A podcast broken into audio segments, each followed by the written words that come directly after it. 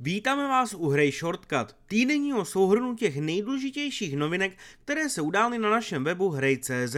Mé jméno je Radek Raudenský a tentokrát si popovídáme o God of War, novém ročníku Formule 1 nebo letošním dílu NBA. Téma dní Bůh války je zpátky. Zatímco my jsme během svátečních dnů spíše odpočívali, herní průmysl měl žně. A to především u PlayStationu. Studio Santa Monica totiž nejdříve prosilo hráče o respektování vývojářů. Insideři totiž minulý týden nalákali komunitu na brzké novinky o God of War, ty ale bohužel nepřišly. Na to rozlícení fanoušci reagovali kritikou, často za hranicí lidské důstojnosti. Možná i proto americké studio nakonec informace o Ragnaroku přineslo. Oficiálně potvrdilo letošní datum vydání, které je stanoveno na 9.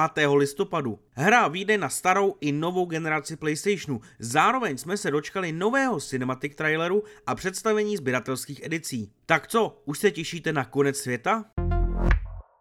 Tento týden jsme se pustili do nově vydaného F1.22, který komplexně rozebral Aleš Tihlařík.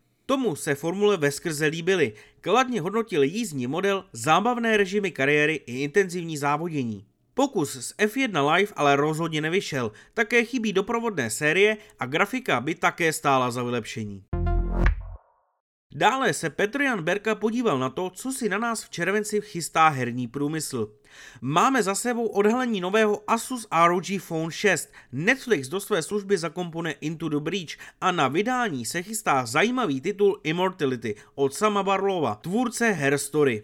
Ani tentokrát jsme naše redaktory nenechali v klidu a v rubrice Q&A jsme se ptali, jaká hra měla ten nejlepší úvod.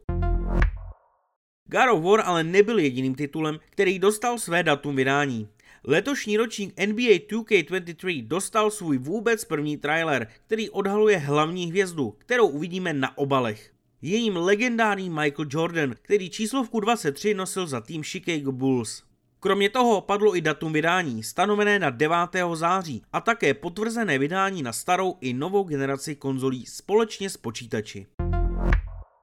Následovaly zprávy o Call of Duty, které měli na starosti opět líkeři, respektive datamineři.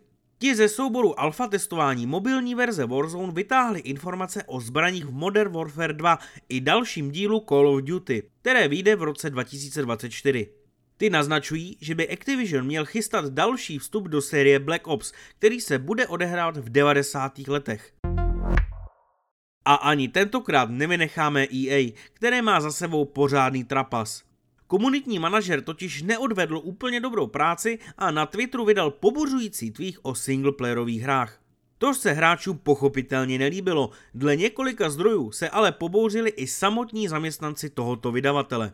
Plán vedení pak bylo, aby jednotlivá studia, která tvoří hry pro jednoho hráče, vtipně reagovali na tento tweet a singleplayerovky naopak vychválili, a tedy kritizovali vlastního majitele. Situace se ale nikomu nelíbila, z plánu nakonec sešlo a celá situace stále hníje. Připomeneme také hápot s pořadovým číslem 853, kde si Radek, Tadáš a Lukáš ještě jednou probrali Diablo Immortal, tentokrát očima hardcore fanouška série. Diskuze se pak stočila k zajímavé úvaze na téma současného stavu komunit popkultur. To bude od nás pro tento týden vše. Děkujeme, že nás posloucháte a uslyšíme se zase příště. Partnerem redakce Hrej.cz je internetový obchod tsbohemia.cz.